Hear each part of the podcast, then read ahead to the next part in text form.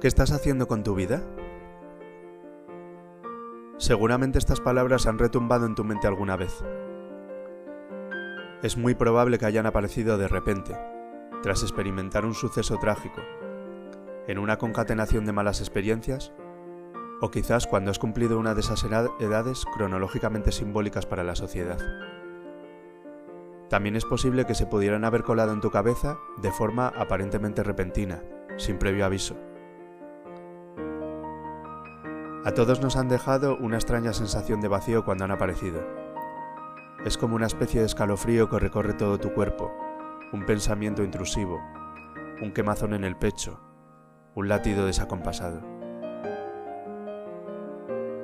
Nos pasamos casi toda nuestra existencia caminando hacia ningún lugar, convencidos de que nos dirigimos a alguna parte, aniquilando gran parte de nuestro limitado tiempo en asuntos que en realidad no importan ocupando nuestra mente con pensamientos superfluos y llenando nuestros días de tareas banales. Necesitamos estar ocupados constantemente porque sabemos que si nos paramos, esas palabras regresarán con más fuerza y tratamos de evitar con todas nuestras fuerzas tener que enfrentarnos a ellas. Tenemos miedo de lo que tienen que decirnos. Tememos nuestra respuesta a ellas. No nos sentimos preparados para aceptar que no estamos haciendo lo que deberíamos hacer para no decepcionarnos, para no tener que confesar que nos hemos traicionado, que no estamos utilizando nuestra energía para crecer, poniendo el foco en el lugar correcto, trabajando en nosotros para conseguir ser la persona que queremos ser. Somos incapaces de reconocer que finalmente hemos optado por la vida que los demás esperaban que lleváramos, confirmando expectativas ajenas sobre nosotros al tiempo que renunciamos a las propias. Y mientras tanto, el reloj sigue avanzando, los años siguen pasando de forma implacable.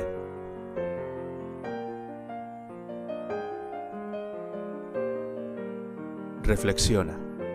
Párate por un momento a pensar. ¿Tu vida de quién es? ¿A quién le pertenece? ¿Alguna vez te has parado a pensar si las elecciones que has tomado han sido realmente tuyas? ¿Cuántas veces has hecho cosas que no querías hacer solo por satisfacer a los demás? ¿Para que no se molestaran? ¿Para no sentirte juzgado? Todos lo hemos hecho alguna vez, y la sensación que queda tras hacerlo es de una profunda decepción interior. Todas las decisiones que tomamos creemos que son nuestras, pero en realidad tienen su origen en nuestra educación, en el entorno en el que hemos nacido y crecido, nos han educado desde siempre con el objetivo de hacer de nosotros individuos moldeables, sumisos, manejables, acomodados. Desde el principio nos enseñaron que no debíamos contestar a los adultos, que siempre tienen la razón, que está mal decir no cuando alguien nos pide algo, que tenemos que comportarnos de la manera que ellos nos digan, para no llamar la atención, para ser uno más, aunque ello implique renunciar a ser nosotros mismos, aniquilando desde edades tempranas nuestra personalidad única e inigualable. Nos indicaron el camino a seguir desde el principio, el que les interesaba a ellos, pero no el que nosotros queríamos. La asertividad nunca ha estado bien vista. Las personas asertivas suelen ser rápidamente etiquetadas como desagradables por el simple hecho de saber poner límites, de expresar sin miedo sus opiniones, por tener el coraje de decir no cuando tienen que decirlo. El sistema nos quiere tontos, gordos, tristes y dependientes. No le gusta que pensemos por nosotros mismos porque ese sería su fin. Necesita que le necesitemos.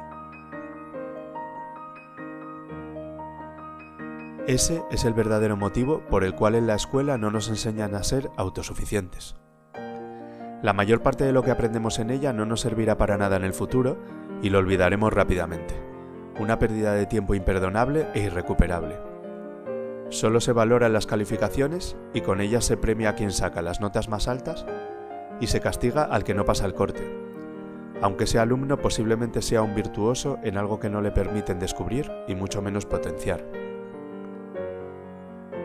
Somos únicamente números desde bien temprano y continuamos siéndolo el resto de nuestra vida.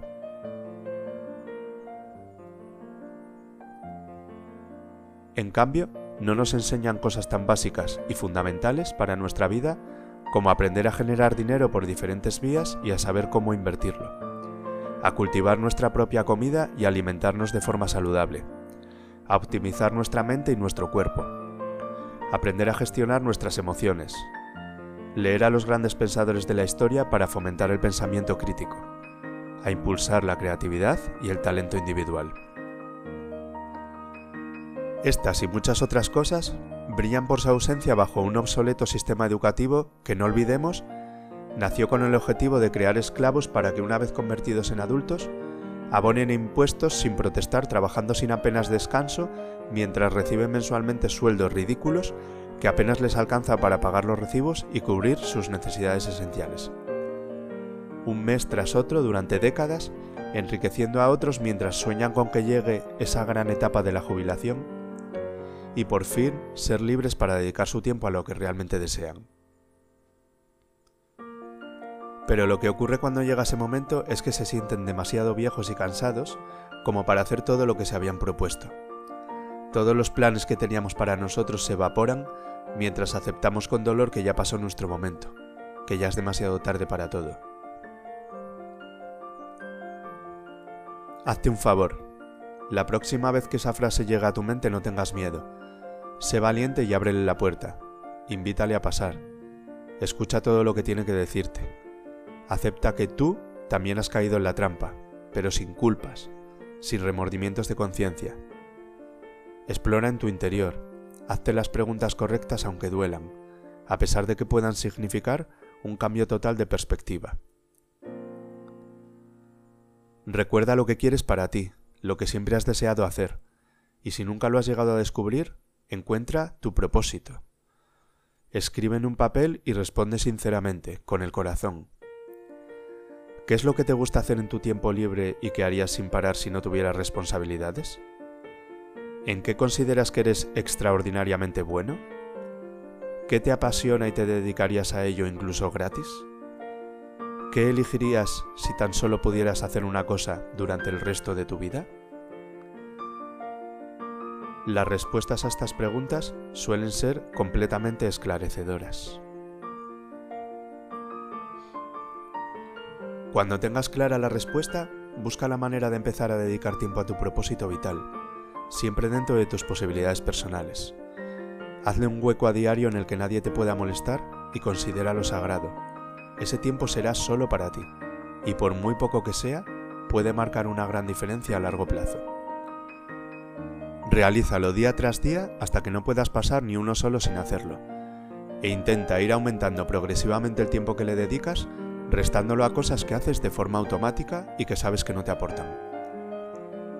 Cuando lleves cierto tiempo y hayas creado el hábito, investiga la manera de poder añadir valor a los demás con lo que haces a cambio de dinero.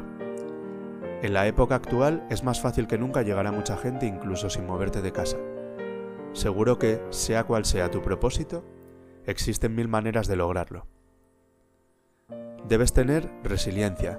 Plantéalo desde el principio como un proyecto a largo plazo. Disfruta del camino y nunca pierdas el foco pase lo que pase y opinen lo que opinen los demás. Y no olvides que la edad nunca es una excusa para hacer lo que sabes que debes hacer. Pero tampoco te castigues por no haber empezado antes, pues todo tiene su momento y ese momento es el momento perfecto. Recuerda, tu vida es tuya, te pertenece exclusivamente a ti, y solo tú tienes el poder de decidir lo que quieres hacer con ella. Al final del camino, a la única persona a quien le vas a tener que rendir cuentas es a ti mismo.